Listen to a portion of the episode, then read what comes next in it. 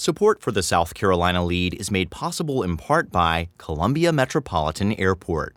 For more information, flycae.com.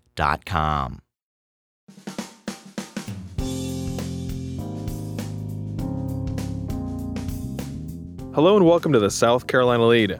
I'm your host, Gavin Jackson, and this episode was recorded on February 7th, 2022, from South Carolina Public Radio Studios here in Columbia. Just so you know, some of the information in this podcast may have changed by the time you've heard it.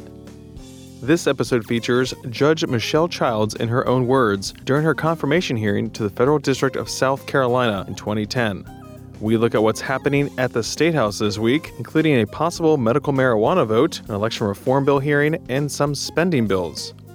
In medical, we look at recent DHEC data on vaccination, cases, hospitalization, and deaths, and we have info on long COVID research.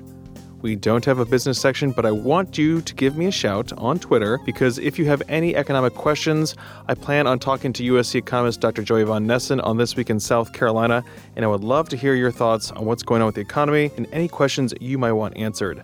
I might just ask them. That's at Gavin Jackson on Twitter. The DMs are open, folks. As is our voicemail box at 803 563 7169. You can call us. You can also bring up anything you want to talk about there. Leave us a one, two, three minute long voicemail with your name, where you're calling from. And, uh, you know, if you want to weigh in on any of the hot topics we've been talking about lately, we'd love to hear what you have to say. 803 563 7169. Now, for the latest in South Carolina. Currently, the spread of COVID 19 is widespread, ongoing, and not contained, according to data from the Department of Health and Environmental Control. There have been 15,929 total deaths, and currently there are 1,421,539 total cases being reported in all 46 counties as of February 7th at 4 p.m. And just a note this weekend, the U.S. death toll from COVID 19 passed the 900,000 mark. Just two months ago, President Joe Biden observed the country passing 800,000 COVID 19 fatalities. Our current percent positive is 14.5 percent. There are 1,951 South Carolinians hospitalized with COVID 19, 405 are in intensive care, and 226 are on ventilators. Currently, 53.3% of eligible South Carolinians are fully vaccinated.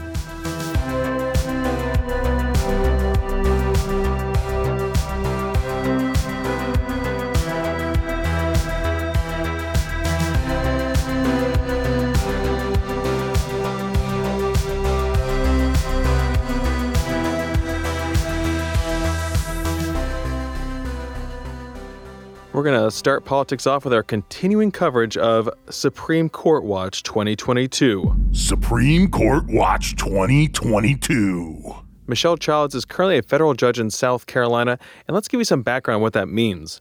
There are nine federal courthouses in our state in Aiken, Anderson, Charleston, Columbia, Florence, Greenville, and Spartanburg. Charleston and Greenville have two. Super special. Childs serves in the Columbia Courthouse deciding cases dealing with the federal government originating in the state. Like all federal courthouses, cameras, recording devices, and even cell phones are not allowed in courtrooms. So I can't bring you any audio of those rulings previously issued by Childs to glean much insight of her judicial temperament over the past 11 years on the bench.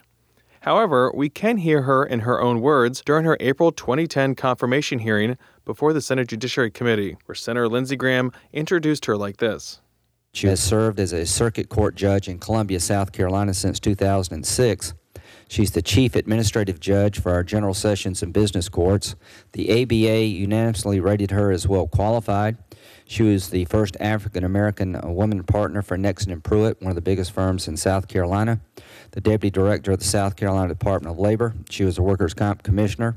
Uh, she's a graduate of the University of South Carolina School of Business, School of Law, and she's married to Dr. Floyd Angus with one, da- one daughter, Julianne. And I would just like to say this because time is short. Every lawyer that I know of who's appeared before her, regardless of their political persuasion or philosophy, has nothing but great things to say about Judge Childs as being fair, smart, courteous to lawyers, and those who appear before her uh, feel like they're getting not only a fair experience, but it's been a rewarding experience. And she will do a great job for the people of South Carolina as a district court judge, and we're just very proud of her. Childs, along with three of President Barack Obama's other federal court picks, sat before a panel chaired by California Senator Dianne Feinstein, who asked straightforward questions during the hearing, which lasted roughly 30 minutes. Here's Child's response to Feinstein's question about whether her personal feelings will influence her decisions in the court.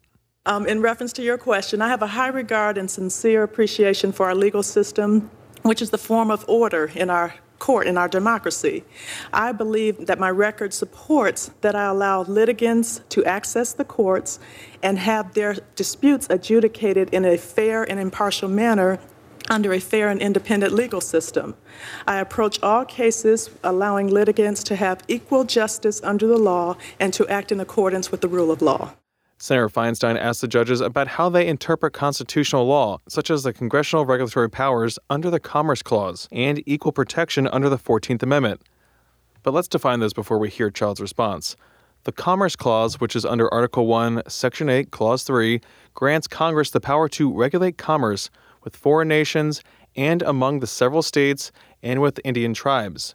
This authority empowers Congress to regulate three broad categories of activities, including channels of interstate commerce like roads and canals, instrumentalities of or persons or things in interstate commerce, and activities that substantially affect interstate commerce. So, regulations, broad, Congress. And then also, she asked about the consequential 14th Amendment, which was passed after the Civil War during Reconstruction. It has powerful rights granted under Section 1 of the amendment and has been at the heart of many landmark civil rights decisions and reads as follows All persons born or naturalized in the United States and subject to the jurisdiction thereof are citizens of the United States and of the state wherein they reside. No state shall make or enforce any law which shall abridge the privileges of immunities of citizens of the United States, nor shall any state deprive any person of life, liberty, or property without due process of law, nor deny to any person within its jurisdiction the equal protection of the laws. So, two big, hefty things right there that a lot of judicial nominees are always asked about, and here is Child's response to those. I too have not had the opportunity to address this particular situation in state court. However, as a limited role in federal court, I would approach only cases and controversies before me. With respect to any laws uh, respecting your congressional uh, powers, I would presume that anything that you all are doing is constitutional and would approach it with that mindset, knowing that you would only enact laws that you have had due deliberance over and considered deliberation over. So I would make that presumption in the first place. There may be a course of action in which we might have to un, uh, consider something to be unconstitutional, but I would hope that we'd be in a position where the record, you may not have to that, reach that decision. But of course, only those particular facts and circumstances that are before the court would I make decisions about. And the last question came from then Alabama Senator Jeff Sessions, who asked about sentencing guidelines. Yes, in state court, we obviously are not bound by any sentencing guidelines, as well as we don't really have sentencing guidelines as advisory. So, in that regard, I do believe that the federal court guidelines and I appreciate the collaborative and bipartisan efforts that have gone into those guidelines. They assure more consistency, uniformity, and reasonableness of the sentences. As state court judges, we have a broad range, and that will uh, differ, differ from judge to judge as to what a particular sentence might be to an individual defendant. So I'm certainly ready, if uh, lucky enough to be confirmed as well, to approach those guidelines as advisory, but also have some well reasoned explanations for departing from such guidelines. It might make you sleep a little better if uh, you're just you're following the recommendations of people who objectively figured out what they thought would be a reasonable sentence. Absolutely.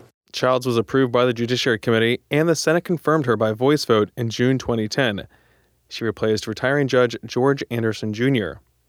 On Saturday, we're going to continue our look at Judge Childs and the Supreme Court nomination and the confirmation process by going deeper into what all goes into the nomination process and take a look at the history of nominee successes and failures from the Fourth Circuit.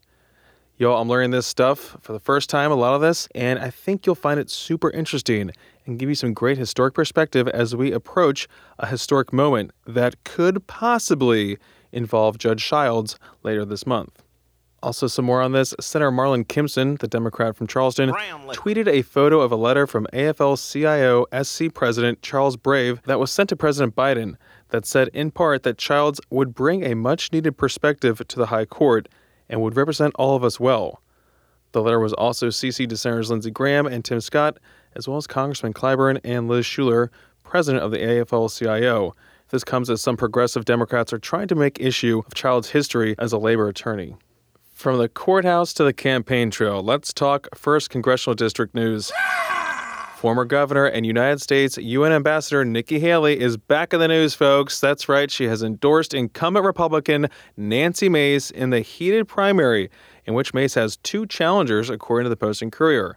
Whoever wins that primary, and there are possibly even more challengers who may jump in, they will more than likely face off against Dr. Annie Andrews, who's the Democrat in that race and who has raised $500,000 in the fourth quarter of last year. She has about $387,000 on hand. Mace, she has about 1.5 million on hand. Spicy in the first congressional. But let's get back to the state house, right? This week, Beaufort Republican Senator Tom Davis, he's the sponsor of the medical marijuana bill that's now in debate for the third week, he tweeted that this week the South Carolina Senate will finish debate and then vote on S 150. Translation Expect some long debate over the next few days. Outside of the Senate chamber, two bills dealing with abortion, including S 988, which would outright ban abortion and classify doctors that perform the currently legal operation as murderers, and it also defines any fertilized egg as a human being. That wasn't heard before the full Medical Affairs Committee last week, and it's not on the committee's agenda this Thursday. So, just a little update right there on some controversial bills.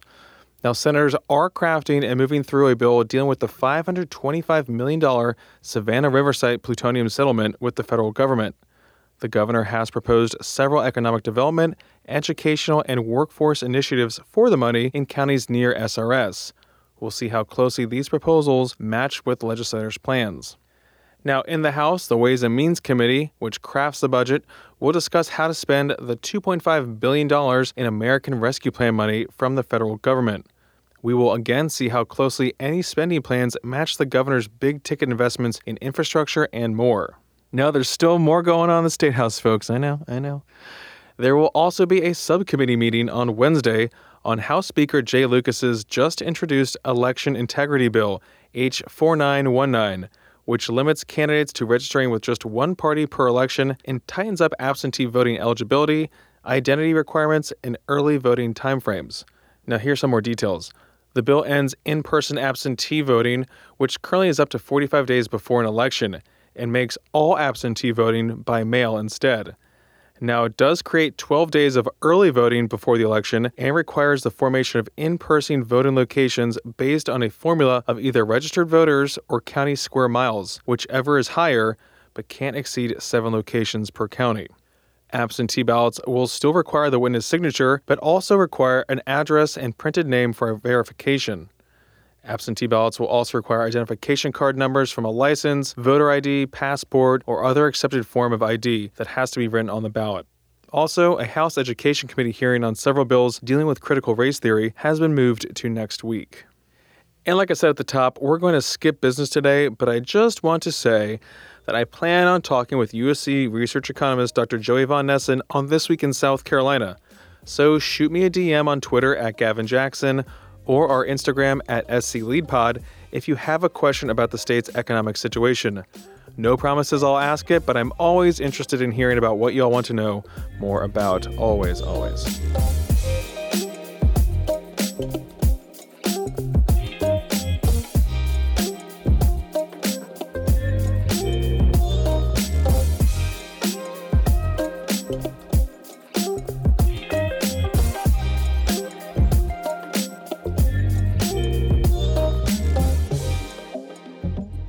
We start the medical section off by saying goodbye to the Omicron surge. Goodbye. Please leave us. That's right. For the third week in a row, we have seen cases decline from our weekly high of 117,339 on January 15th to now 34,705 for the week ending February 5th. So we are now just falling below the highs of our two previous surges in 2021, but still easily 5 to 10 times higher than the average week in October and November. So we're slowly getting there. Deaths, however, are still in flux, with retroactive revisions to weekly totals trickling in each week. So far, the week of January 29th, we saw 355 deaths. Now, I know I always throw this data at you so you know where we stand, but DHEC drilled down on some of it further. Looking at provisional data from December 16th through January 15th, DHEC found that among the 38,414 reported cases where vaccine status could be determined, 62% of those cases were considered not fully vaccinated. Among the 1,328 reported cases who were hospitalized with COVID 19 and where they were able to determine vaccine status, 47% were considered not fully vaccinated. And among the 371 reported deaths from COVID during this time, 64% were considered not vaccinated. So, some interesting data there about vaccination rates, deaths, cases, and hospitalization. And we have a long COVID update for you. The Centers for Disease Control and Prevention estimates that 1 in 10 people develop long COVID symptoms. Stat News reports that based on health records for 2 million adults and children, CDC researchers estimate that 1 in 10 people will develop new symptoms a month or more after their diagnosis, including fatigue, shortness of breath, heart rhythm changes, and type 2 diabetes. Now, Stat says picking up new cases of type 2 diabetes could be related to treatments that raise blood sugar levels, the researchers noted in the JAMA Network Open article. Although new symptoms and conditions occurred infrequently, applying the proportions of these rare events to the millions of persons infected with SARS CoV 2 means that a substantial number might experience new symptoms and conditions after their acute illness. That's according to the researchers. Do you have long COVID or think you do? Let us know. We want to hear your experiences with COVID 19, and you can tell us at 803 563 7169. You can share your name, you don't have to give us your name, uh, but we're interested in hearing about your experience with COVID 19.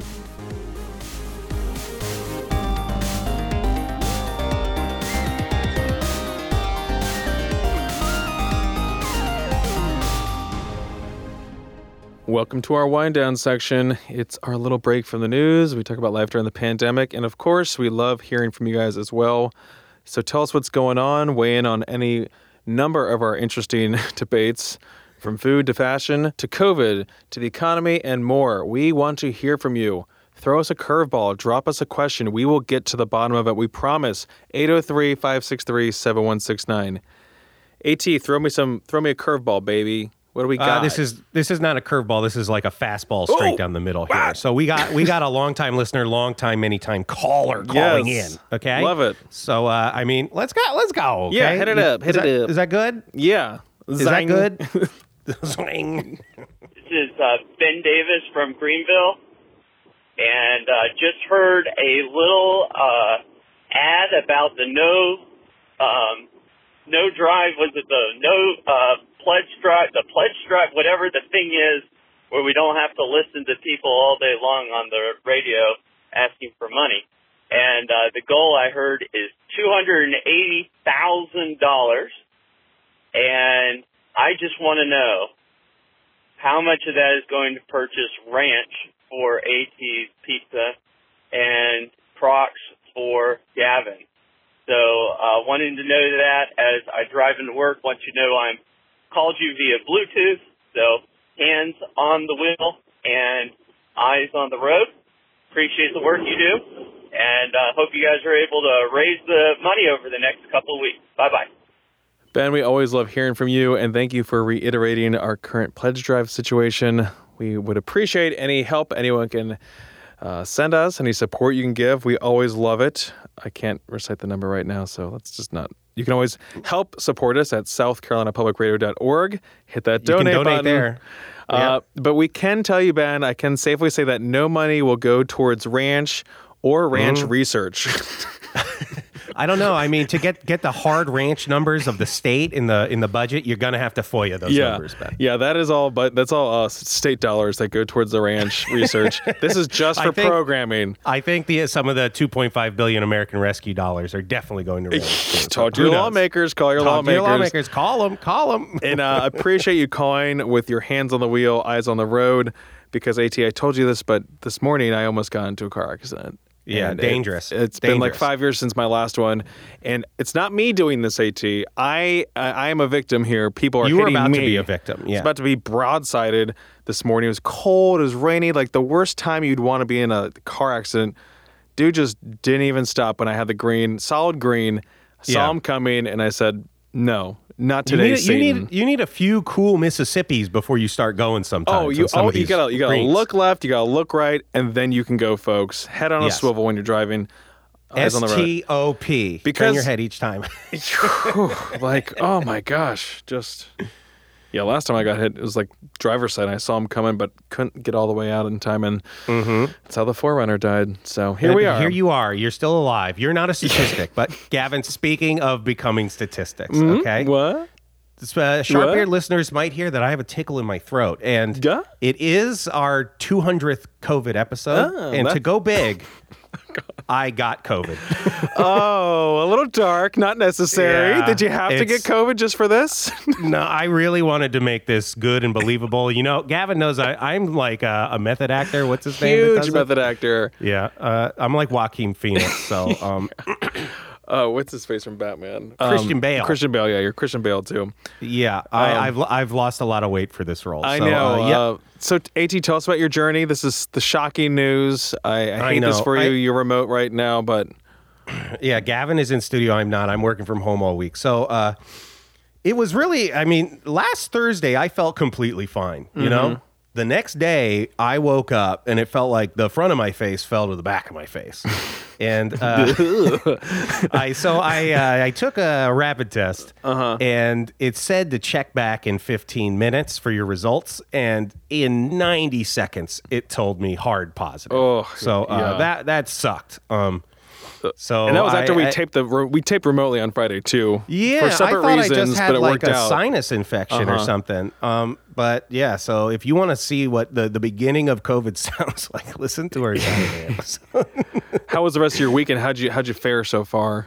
Saturday was tough. Saturday Mm-hmm. was really bad, and and luckily I I did I am vaccinated. I am boosted, and Uh-huh. so I didn't get any of the. Uh, the types of things that'll send you to the hospital or anything like that. But Yeah. I got about everything else. And um, uh, I mean, I was just down for the count. No sleeping, no eating. I, I just wasn't hungry the whole time. Which is so uncharacteristic. It's tragic to hear these words. I mean, you hear the food conversations we have here. Thinking of AT not eating, I'm just like, oh. I was very nervous about losing my taste and uh, smell Yeah. Mm-hmm. the whole time. And so as soon as I would wake up every day, I would go like smell something really You're strong just to make sure, just to make sure that I was still good and I was. Thank God. and uh, I, I was either in a very warm shower or had an ice bag on my head. And so it's just only um, uh, at room temperature was my head in extreme pain. Jesus. Um, living that extreme life. Yeah. Uh, you know, I'm glad that you, you know, you, you've made it through the worst of it, sounds like. yeah, you I'm coming out the other side. And you didn't lose your sense of taste or smell. But Yeah. had you had AT, I, I, you would almost be able to eat ranch on pizza tolerably at that point. I think I think I would have been able to. I think about this like, what would I do if I couldn't taste? Just try to like spice it up, may have a little fun or something. And I thought about it, and I was like, maybe I would eat an onion like an apple. you know, like I think I could do it. I, I think I honestly think I might be able to do that full taste and smell. I really like yeah. onions. A Vidalia, you know, easy, easy to Just do with crunch Vidalia. down on it, you know. No pit to worry about. Eat all the way through. Yeah. Well, yeah, it's also annoying too because you were really vigilant. You were really good, and here we are. You know, Yes, that's about to the be, worst part. Uh, year three, but you know, since we're sharing, you know, I never, I never openly discussed that I got COVID back in March 2020. Very brave of you, right yeah, now. I'm just, you know, you're sharing your story. I want to share my story. Good. Yes. Yes. Yes. Um, but it was just it was the week after I got my first shot, you know, and Mm-hmm. not that I not that I like changed up my my uh, life or anything like that because I had the first shot. I wasn't naive to think, oh, I have one shot down, I can do whatever we want. No, we know that you're fully vaccinated after two weeks after your last shot. Uh, so I was still in that weird phase, but uh, the fact that you know you kind of cross the finish line and then all of a sudden. I know. You Yeah, get all it. this So, talk, I get all this it, you talk know? about Omicron really tailing off, and I was like, "Damn, late to the party, really late." Snagged and th- like I didn't even do anything cool to earn it, you know. Like I wasn't at a hip concert or a club, Mm-hmm. Yeah. and I got it. Like, uh, no, I was just at home, and I started to feel bad. Really lame. Got it at work or something. Really Yeah. stupid. So that that's no fun. But also, I do have a concert at the end of March that I'm going to. Mm-hmm.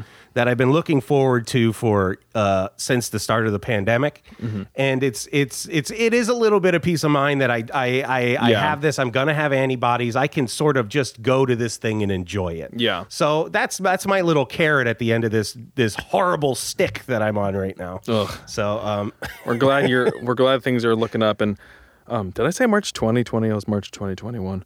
Um, but yeah, that's kind of a little bit of a silver lining there too. And hopefully, you know, this is the worst of it. You don't get any of that long COVID like we were talking about, anything like that. Do you know? But- Do you know how you know that I wasn't feeling well on Friday though?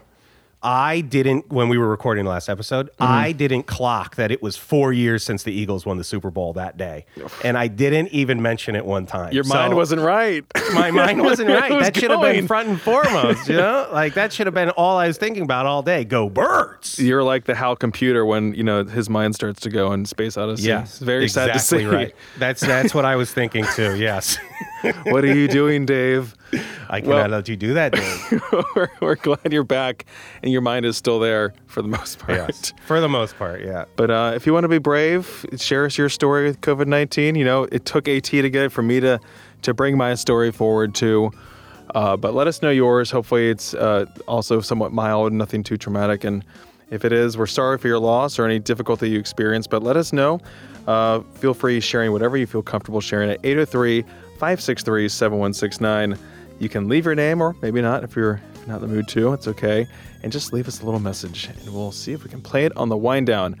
And again, thanks for listening to the pod. You can show us your appreciation by leaving us a voicemail like we heard from Ben Davis, one of our favorite people. Or you can leave us an iTunes review. We love those as well. You can stay up to date with the latest news on scetv.org and southcarolinapublicradio.org. And don't forget to support your local newspapers. For the South Carolina lead, I'm Gavin Jackson. Be well, South Carolina.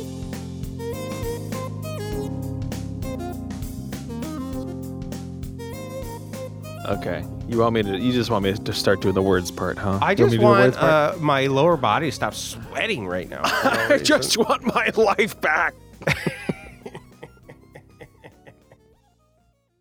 Why do you need a ghost gun? We're like Yeah. podcast. don't you understand anything?